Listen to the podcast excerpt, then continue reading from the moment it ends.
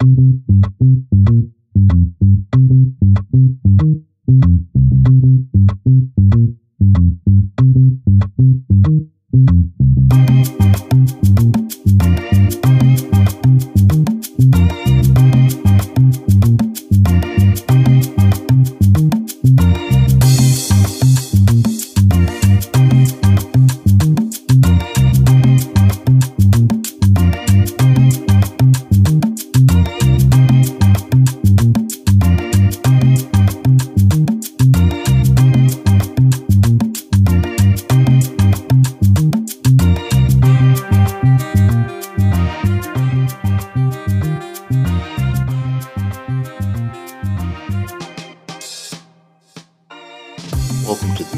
I'm your host, Bongani Gerald Chuma, and this is a podcast where we discuss all things millennial, all things that affect the millennials and how they perceive life and how they perceive reality.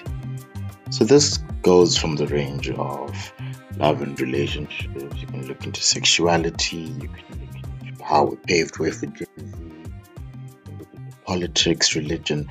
It's a really broad podcast that we're hosting here. So, of course, to begin with, we start with the obvious. What is a millennial? So, depending with which source you want to use, a millennial is basically someone who was born between 1980 up to 1997, 1998, depending with which source you're using. So, in a way, these are people that span in a period of 16, 17 years apart of birth. So, as you can imagine, it's a pretty huge margin that we're working with. However, all these people have one thing in common. In Zimbabwe, this was a generation that revolutionized or that changed how society behaves, that changed the perceptions that people have of certain issues, and that is challenging what was done by the boomers. If you want to think of it as in the United States, in the States, people changed during the baby boomers. This is where you had the sexual revolution. This is where you had the feminist revolutions.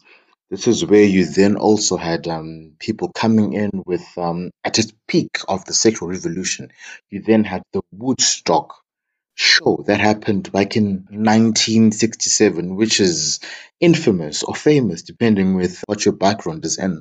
That is famous for having people that were particularly sexually active over a period of four days at a concert. They brought in the demystification of sex.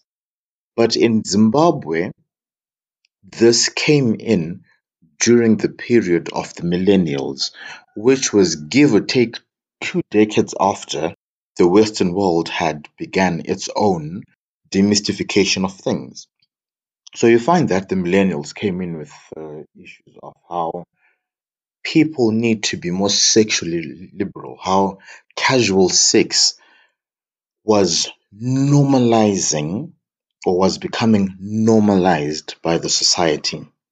You then have um, issues of how this paved way for Gen Z, Gen Z being the generation after the millennials, or in other words, if you want to call them the AMA 2000, how the 2000s now see sex as a casual event, how they have taken sex to be just a way of enjoying your body with no cultural or underlining consequences that are supposed to be there.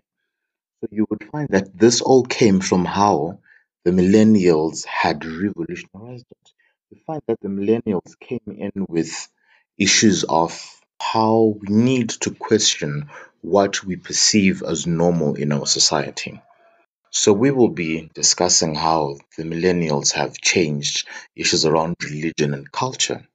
If we then look at religion in Africa or religion in Zimbabwe, there has been a rise in how the Pentecostal movements or the Pentecostal churches are having a hold over people's lives, how they're influencing people's lives, and how they're determining the way that even the economy is moving, simply due to the amount of money or the amount of resources that they channel and how they're advising people in spending their resources and the hope or the lack of that they're giving people.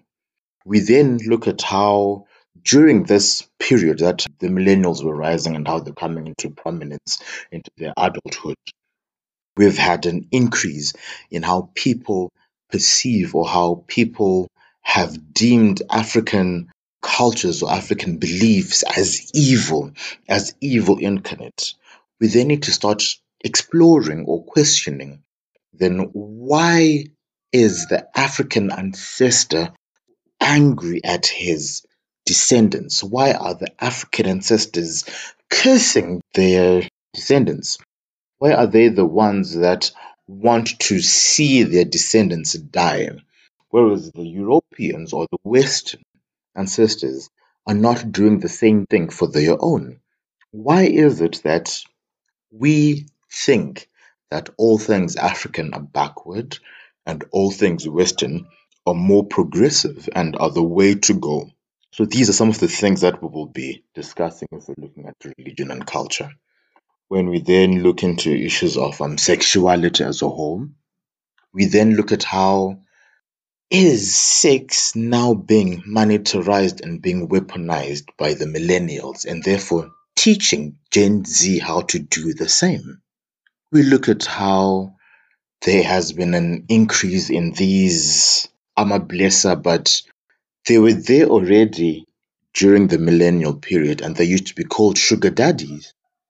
Have we monetized and weaponized sexuality to an extent that if a man does not have money, he therefore does not deserve sex?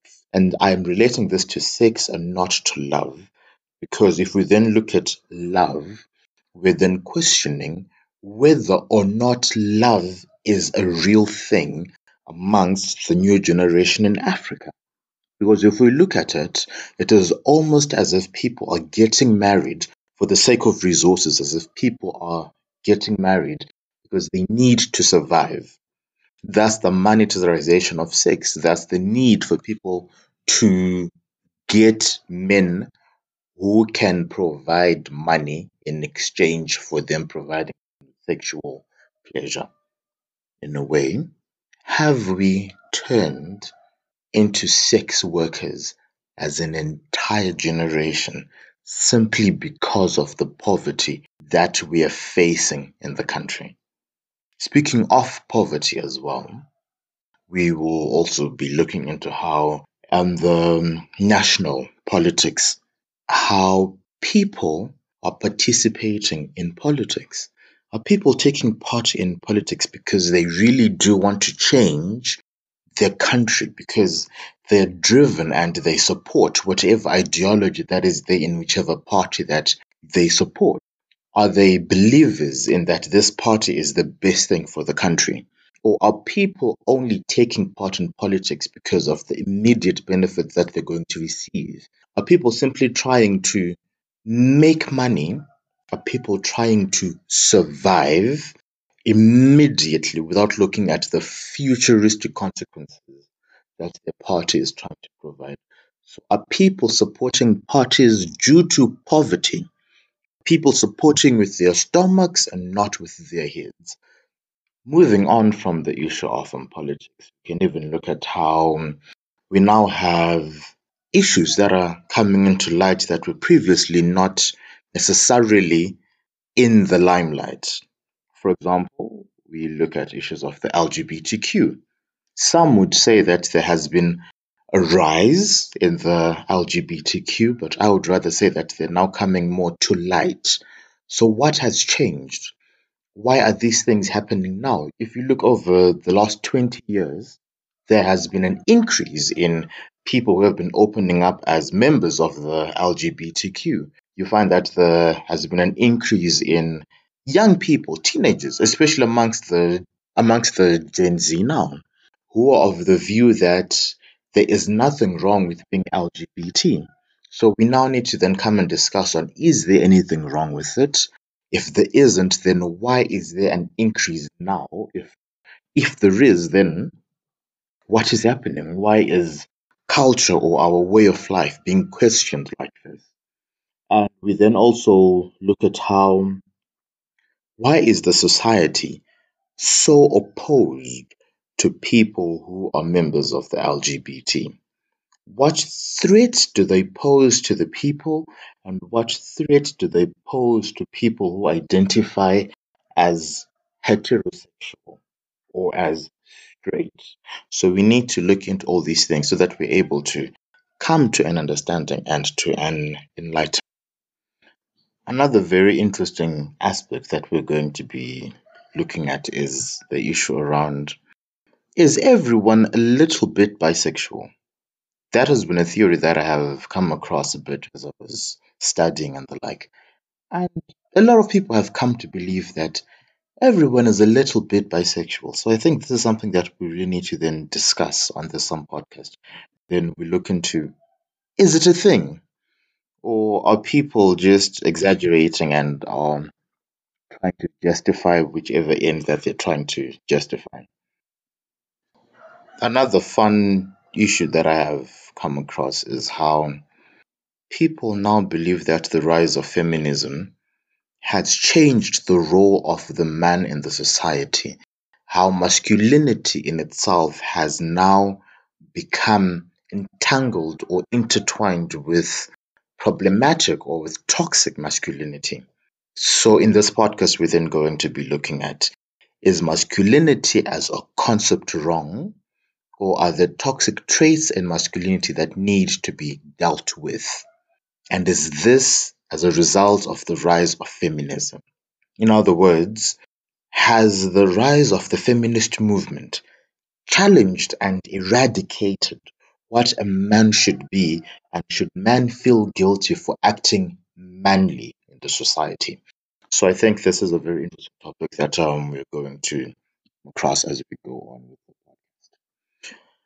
So lastly, we're going to have interesting guests come through during the run of this of the season. They're going to be from different backgrounds. We're going to look into business. I'm sure we're going to be calling in some business people that have made it in that industry, and then we're going to discuss with um, with issues around sexuality, issues around um, the, the LGBT, issues around um, politics. We bring in experts who can help us identify and discuss these things in detail, and then seeing how the millennials affected or how they or how they're changing Africa's society, how they're reshaping Africa's society.